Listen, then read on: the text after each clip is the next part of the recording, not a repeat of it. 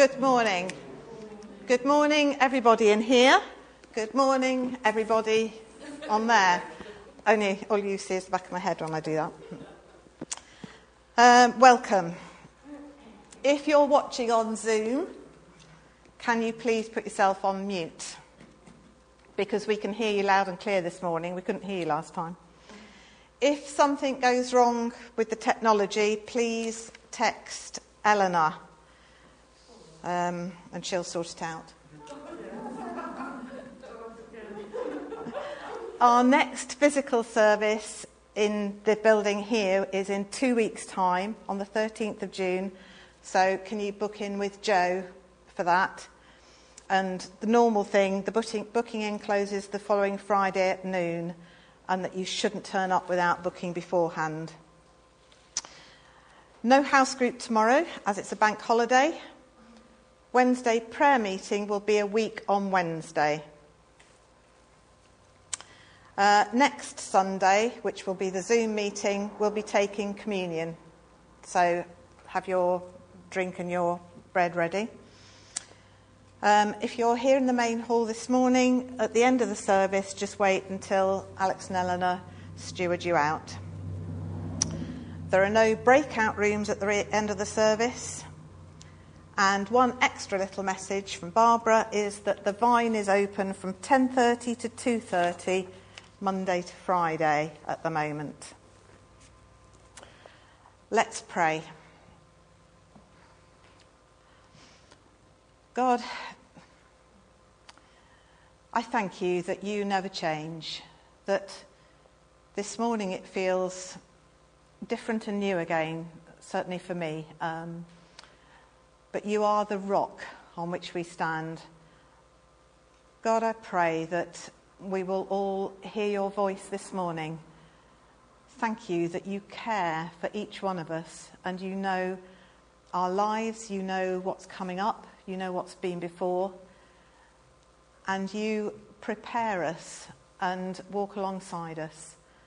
I pray that we will hear very clearly from you today so that we can walk on into the week and obey you for your glory. Amen. Right, we're going to have a bit of an experiment this morning. All of you who are sitting here, I want you to get something either out of your bag or stand up and stand behind your chair. I want you to be making noise in time to the music. So if you've got car keys, you can jingle them. Stand up and, and tap on your chair. It's an oldie, it's a golden oldie, because you can't sing here. Those guys can sing, so they'd better be singing nice and loud. So get something that you can make a noise with. Uh, we're going to sing Our Lord God.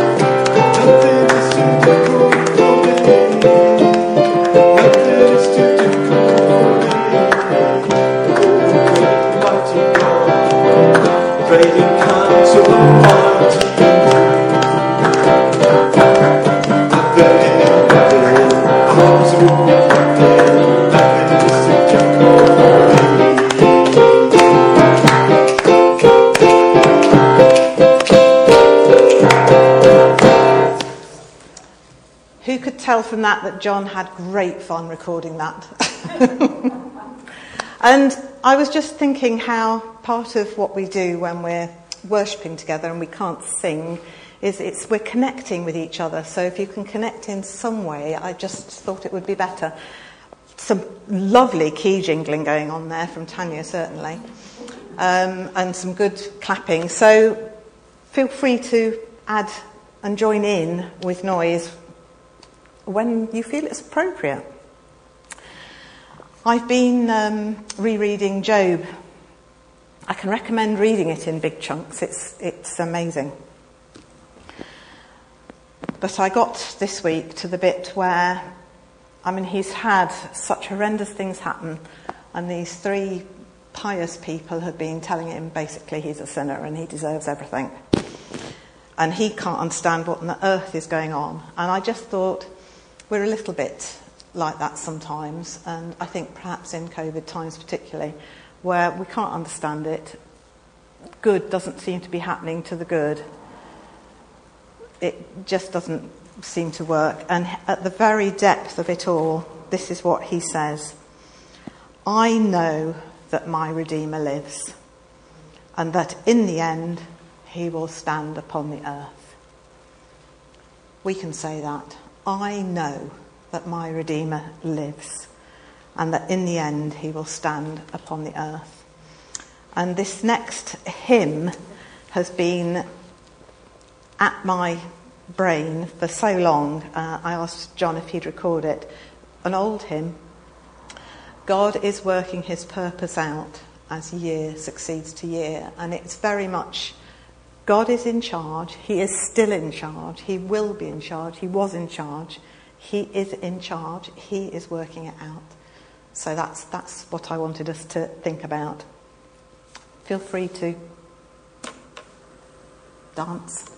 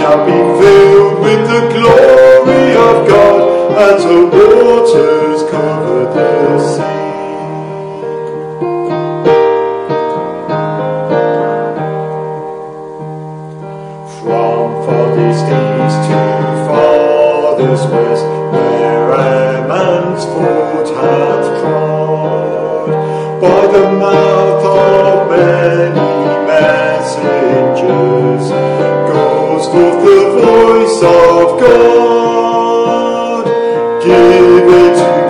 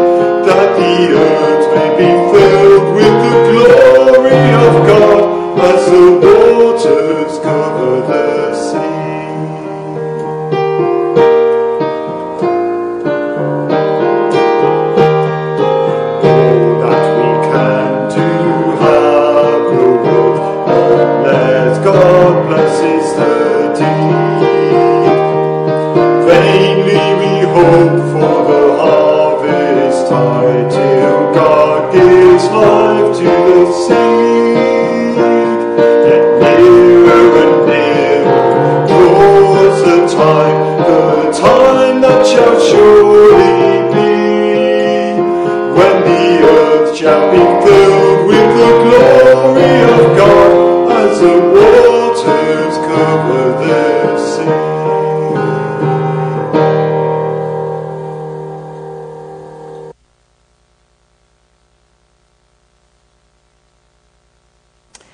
If you have your Bibles, don't worry if not, because Nick will be reading. Um, if you want to have them open at 1 Samuel chapter 4. Over to Nick.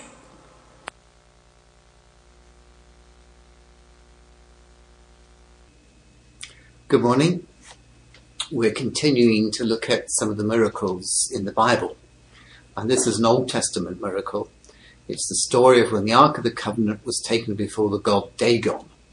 Uh, Dagon was an ancient deity of the Philistines, and we know quite a bit about him in the sense of what he looked like.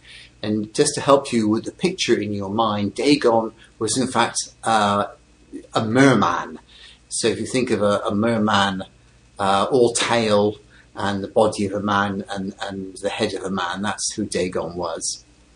So we need to get some context here. And one of the things to mention first of all is that this is from Samuel, which is a narrative, it's a story line. So the teaching is in the story. And sometimes people looking at the Old Testament can get confused by the detail, and they start to say there's there's uh, contradictions in the Old Testament because the detail doesn't match up. Whereas if you read it with the intention that the authors have, most of these objections go away. For example, in this uh, story, there are numbers. Now, if it was meant to be exact, it would say 4,321, but it doesn't. It says 4,000 or so many other thousand, which is a clear indication that we're looking at uh, a big, big number, a bigger number, rather than the exact number. So we don't want to get caught up in too much of the detail. We want to look at the story and understand what we're being taught from the story. A little bit of history we need to know. The Ark of the Covenant.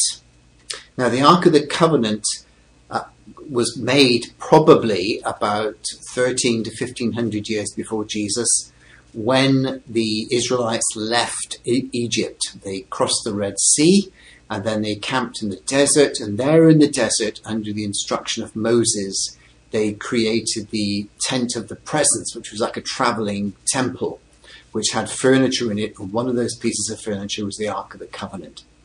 Now, the Ark of the Covenant was the most important piece of this furniture. It was a square box covered in gold, and inside were certain uh, things, we won't go into those, like the stones of the Ten Commandments. But on the outside, the top of the box, it had two angels facing one another. And the, the teaching was that the presence of God uh, lived between the wings of the cherubim. Now, this is not to say that God was only there. Remember that these are people who had the writing of Exodus, also had the writing of Genesis, uh, which tells us how God created all things. So we need to be careful when we understand what the Ark of the Covenant was. It was a representation of the presence of God with the story that God dwells between the cherubim. It was not God, and it was not the sole presence of God. And that's the important thing to remember. So that's where the ark comes from. Now we now skip forward to about uh, 1,000 or 1,100 years before Jesus. So the ark at this time is probably three or 400 years old. And we come to the story of Samuel. So I'm just going to read through the uh, scriptures as we get through them and comment as we go through them. Uh, bearing in mind that we're looking at the overall teaching here, not just the, the detail.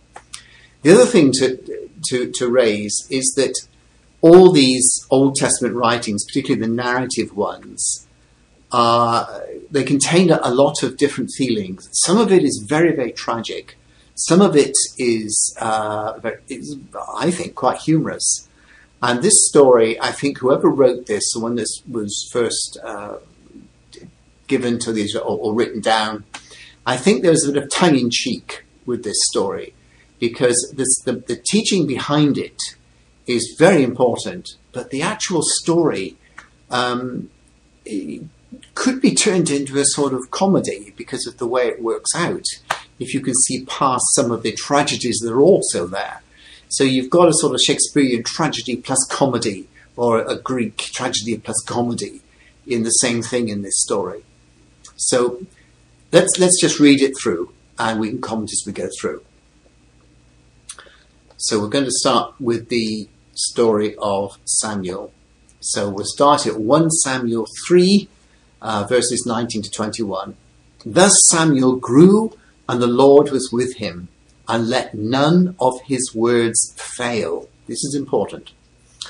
All Israel from Dan even to Beersheba knew that Samuel was confirmed as a prophet of the Lord.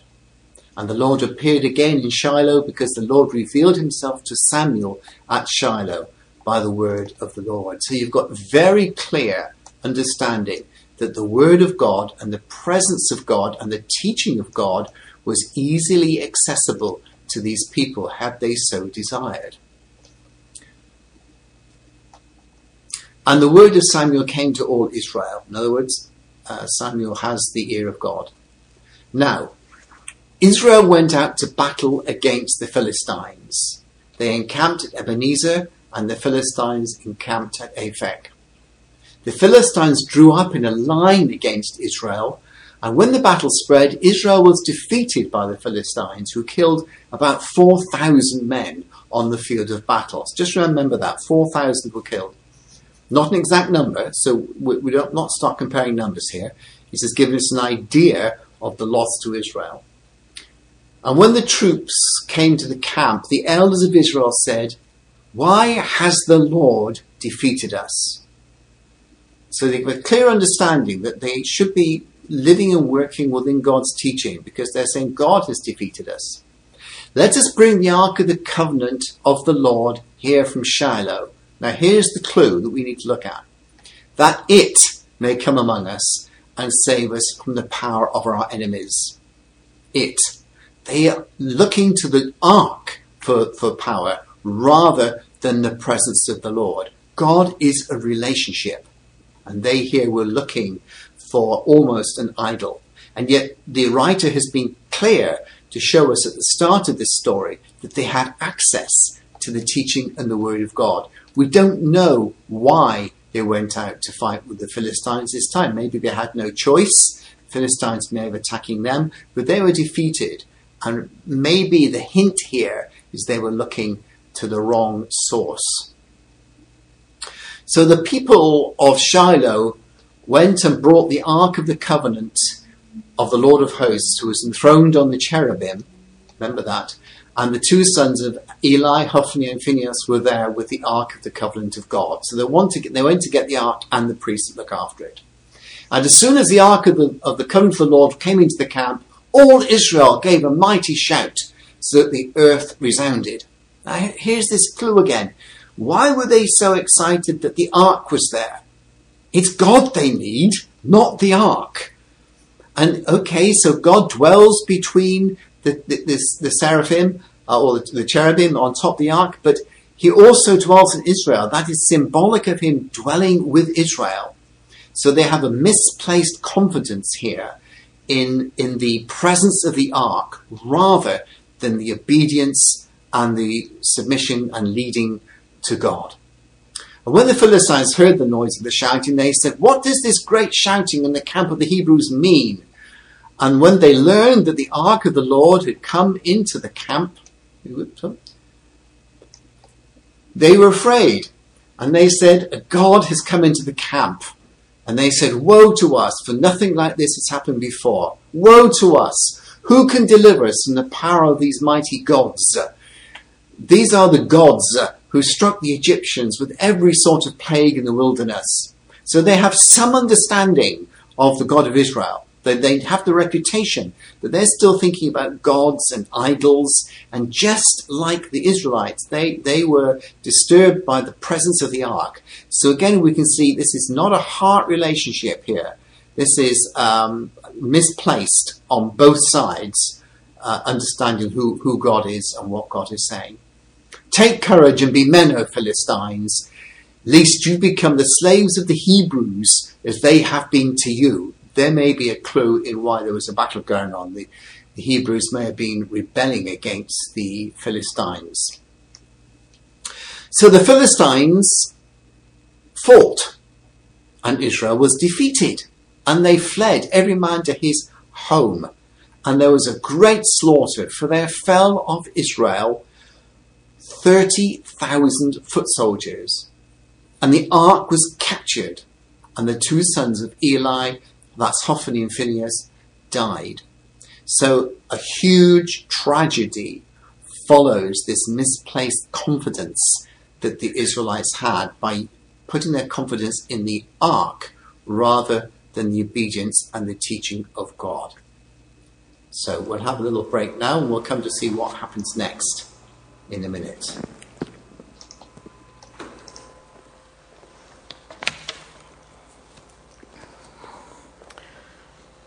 Right, um, you're going to sing at home and mutter and hum here with the two next songs, um, just acknowledging how great our God is after what uh, Nick's been saying.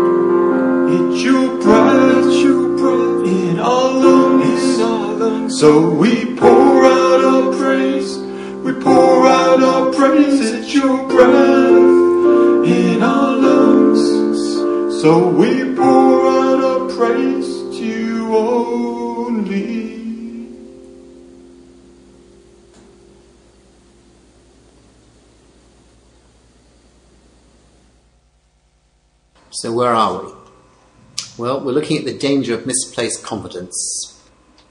What matters is our relationship with God, and are we trusting Him, not just in symbols or in churches or in teachings or in being right or whatever we have? It's our relationship with God that matters, and that's what is missing here. The Israelites start off and they lose 4,000. Then they bring in the Ark of the Covenant, and now they've lost 30,000 dead, and the Ark has been captured. So uh, beware the leaven of the Pharisees. Let's keep to what God is teaching and look to our relationship with Him and our personal trust in Him and our obedience to Him. They had not consulted God, they hadn't looked to Him for guidance or leadership as uh, later leaders do. So, what does God do? Well, now we have the simple reality that uh, Israel is in a situation where they looks how are they going to recover from this 30,000 dead and their main religious uh, symbol and the, the center of their religious faith is captured. We still remember that the Ark of the Covenant was not God, but it was God's symbol. It was something God had had made. It was something God had given to the Israelites. So although it has been treated here as an idol and has, because of that, been maybe one of the reasons for the defeat, it was still God's work and God still honors it and God still um, is not going to have it misused by anybody else. So if there are two lessons to take from this story, one is the story of our personal responsibility the Israelites were responsible for their faith, responsible for their obedience, and they're responsible for the uh, mistakes that have happened here. But also, there's a message from God, which is God does not need defending. Here the ark is in the hands now of the Philistines. There's no one there to defend it or God's reputation. God does not need you to defend his reputation. Your job is to be obedient to what he teaches you to do. God is quite able to defend himself. And that's what happens here.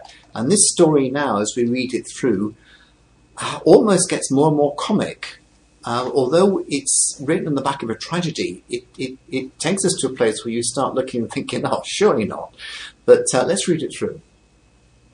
When the Philistines captured the Ark of God, they brought it from Ebenezer to Ashdod. Then the Philistines took the ark of the god and brought it into the house of Dagon and set it up besides Dagon. So now you can have this picture of this, this square ark of the covenant, which is probably just under a meter uh, by half a meter by half a meter, um, or two and a half foot by one foot by one foot if you're in the old language, uh, covered over in gold with these two pictures of, uh, or uh, two statues of um, maybe two angels facing each other with their wings coming up over the top. And God having said, His presence is between the, the, the cherubim. And they place us before the idol of Dagon. And Dagon is big, big merman. So you can see this sort of picture of this maybe uh, Neptune or type head, long, long hair, sorry, long hair with curls in, um, and a crown maybe, and the body of a man, and then like a big fish tail, um, everything else uh, of, of the fish. This is who Dagon was. So immediately we have to think he has to be propped up. He can't stand up on his own because he's a fish. Uh, so he's propped up before the ark of, um, of, of God. And when the people of Ashdod rose early next day, behold, Dagon had fallen face downward on the ground before the ark oh, here's a clue. Um, God's protecting himself. This idol has fallen over. It's probably been propped up there for a good hundred or so years, but there it is. Now it's fallen over. So what do they do? So they took Dagon and put him back in his place. But when they rose early on the next morning, behold, Dagon had fallen face downward on the ground before the ark of the Lord.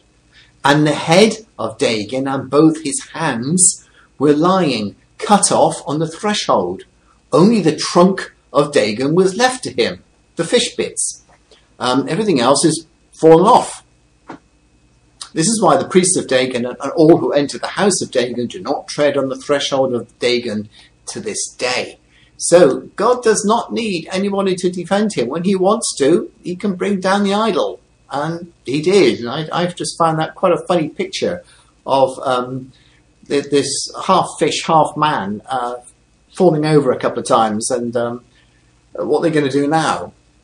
So uh, we can we can take that and, and, apply it to ourselves today. There are a number of cultures in our country which are very opposed to the teachings of what is called the Judeo-Christianic base from which we come from, and they are trying to replace them and change them and alter them. And we have my truth, uh, and demonstrable facts don't matter. We as Christians, our role is to obey God, to be obedient to Him, and God will sort this out. Dagon will fall over. Um, I, I, noticed in the internet just a few days ago that there was a big legal battle going on between the feminists, a lady who's a feminist who's presently been lost a job and is now trying to take a big court case and uh, sue, sue someone who took a job off her because she tweeted that you can only have two sexes, uh, male and female, and uh, this apparently is unacceptable. You can't see this, so she did and she's a, a, a feminist uh, campaigner, you can see what's going on. Dagon's falling off his perch, basically. God will bring Dagon down. Our task is to be faithful to God and to be obedient and, and watch him do the rest. So, let's take up the challenges whenever they land on our table. That's our responsibility. Let's listen to God when he speaks, but have confidence that he, God, will answer himself. And the story gets better. So let's read on the rest of it if I can get my page back on here. And the hand of the Lord was heavy against the people of Ashdod, and he terrified and afflicted them with tumors, both in Ashdod and its territory. We don't need to go into what was actually going on. Uh, people have talked about bubonic plague and all sorts of things. It doesn't matter. God caused problems for the people who had the ark. And when the men of Ashdod saw how things were, they said, The ark of the God of Israel must not remain with us, for his hand is hard against us and against Dagon, our God. So what do they do? Oh, they pass the buck. Um, rather than solve the problem, let's pass the buck. So they gathered together all the Lord of the Philistines and said, What should we do? they said, Let the ark of the, the, God of Israel be brought around to Gath. So they sent it to another Philistine town. So they brought the ark of the God of Israel there. But after they'd brought it around, the hand of the Lord was against the city, causing a very great panic.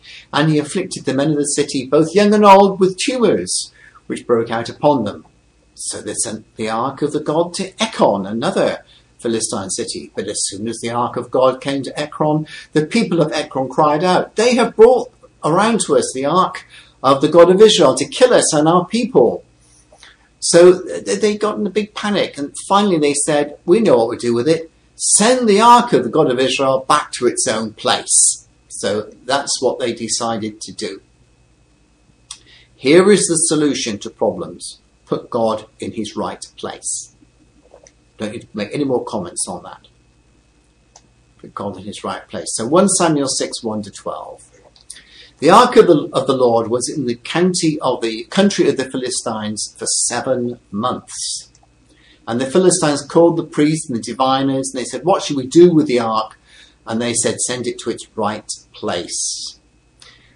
If you send the ark um, away, uh, send it with a guilt offering. I'm going to paraphrase a bit now to save time. So that they put gifts in the Ark of the Covenant and got some uh, two cows, took away their calves, uh, which is to make the cows walk off, and they set the, the Ark of the Covenant walking off down the road with the um, being pulled by, by the, the, the two cows. And they said, if the cows turn back and just wander all over the place and they end up back in in, in Philistine territory, well, we know this was coincidence. But if the cows take the the ark back to Israel, we'll know that this was what God wanted us to do. Um, so lo and behold, they set the cows off, and the cows pull the ark, and it says they went straight away um, to back to Israel. So where are we? Verse 12. And the cows went straight in the direction of Beth Shemesh along one highway, lowing as they went, and they turned neither to the right nor to the left. And the lords of the Philistines went after them as far as the border.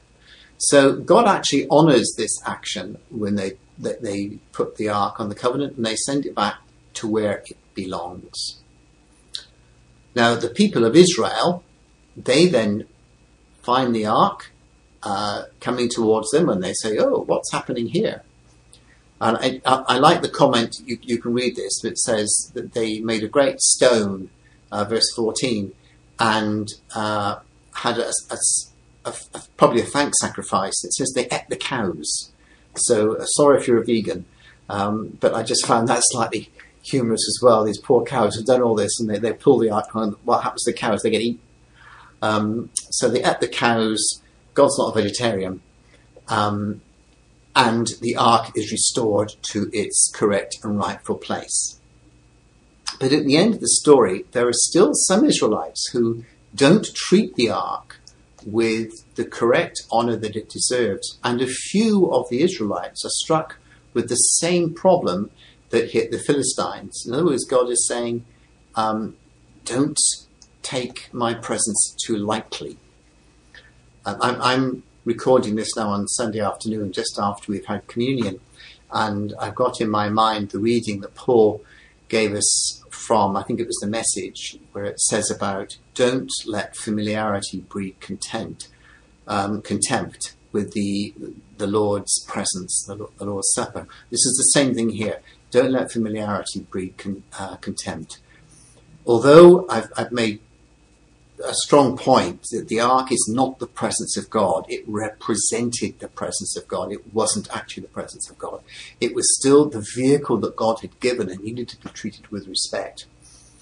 Uh, a bit, little bit like the communion, uh, uh, the, the Eucharist, bread and wine. So some of them still were punished for not treating the ark with honor. But the end of the story is the ark ends up in the right place. Um, people start to learn a little bit about the presence of God. Uh, that it's a relationship, a story that the Israelites have to, to learn over and over and over again. And I think at the, the end of the story, um, let's just read the last bit 1 Samuel 7 1 to 2. And the men of Kiriath Jearim came, which is where the ark started, came and took up the ark of the Lord and brought it to the house of Abinadab on the hill. And they consecrated his son Eleazar. So now they're treating it respectfully. They're consecrating a priest to have charge of the ark. From that day, the ark of the Lord was lodged in Kiriath Jearim. A long time passed, some 20 years, and all the house of Israel sought after the Lord. Um, and fact, we then now know that the ark stayed there until David brought it um, in, into uh, Jerusalem, and Sam, uh, Solomon puts it into the, the temple. So, the two lessons for us are firstly, God can look after himself. And the second one is that we still have a responsibility to behave honorably towards God's things and to listen to Him and play our part as well.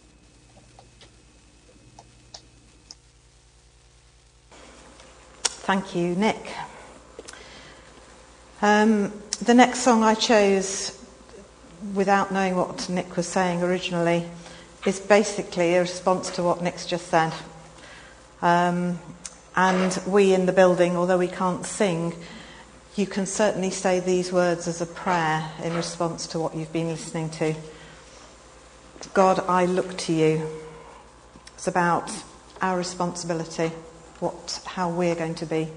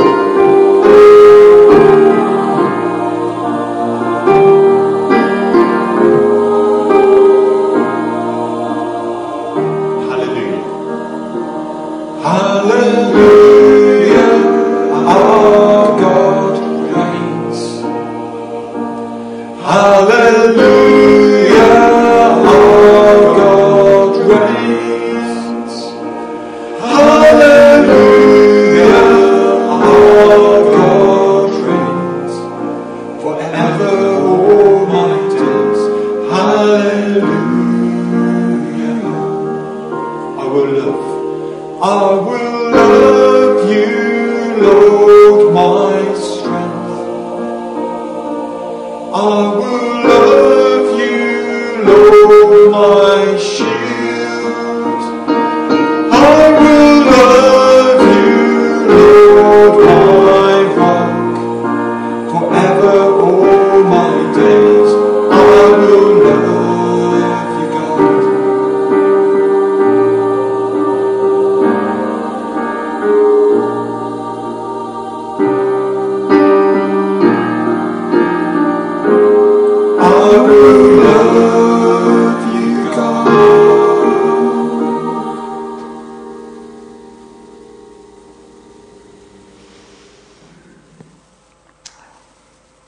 Just going to have five minutes now of uh, silent prayer.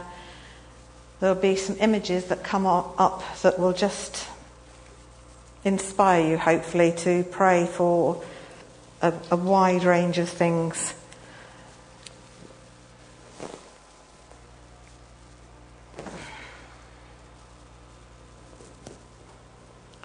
We start with praise and worship for what God has made.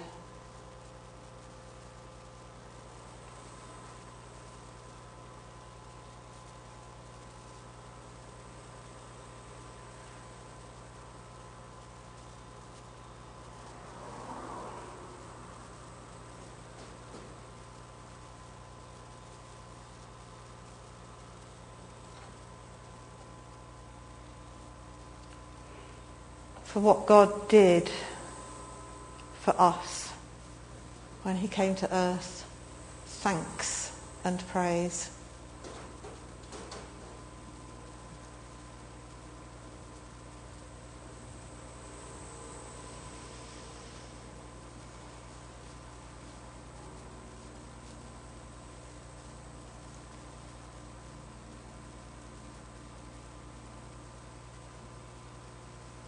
The fact that he didn't stay on the cross, but his power was shown by the resurrection, that he's seated at the right hand. His power at work in us.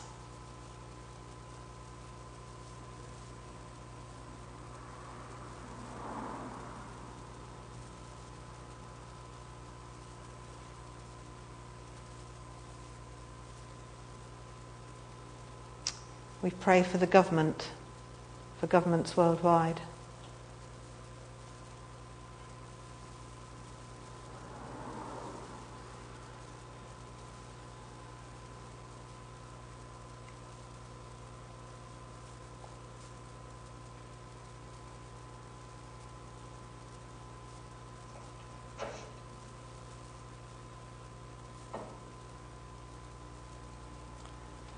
Pray for the NHS, for the workers, for the decisions that are being made.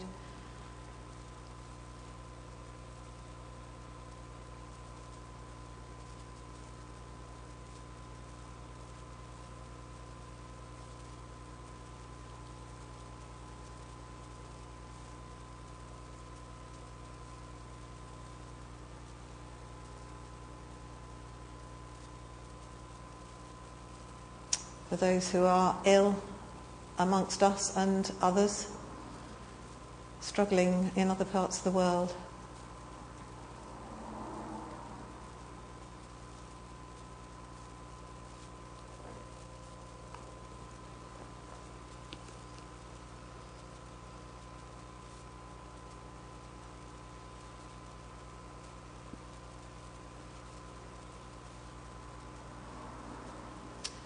For young people everywhere, but particularly our own as well. All the decisions they're having to make, exam results, future, their faith.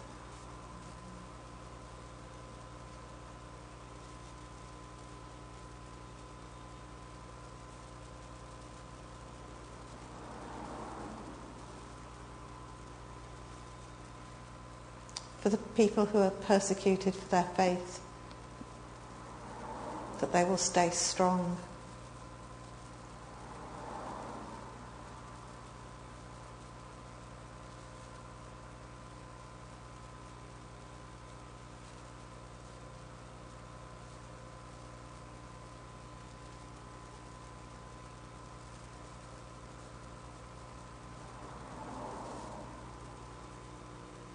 For the church,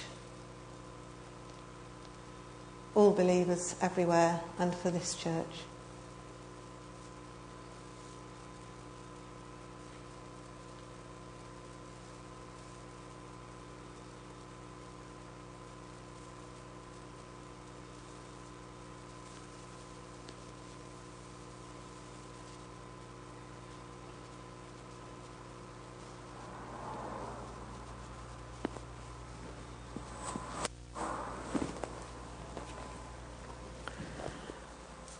God, thank you that you hear what is on our hearts, that you intercede for us, that some of these things that we've thought about just now are so big and so difficult and so hard to pray for, that you interpret the groaning of our hearts and bring it before the throne of God. Thank you, God, that you allow us to bring our things to you. I just want to pray now and thank you for being with us this morning, God, and pray that whatever it is you've said to us, to each one of us, that we won't lose it, that we will continue now with what is growing in our hearts from you and bring glory and honour to your name this week. In Jesus' name we ask it. Amen.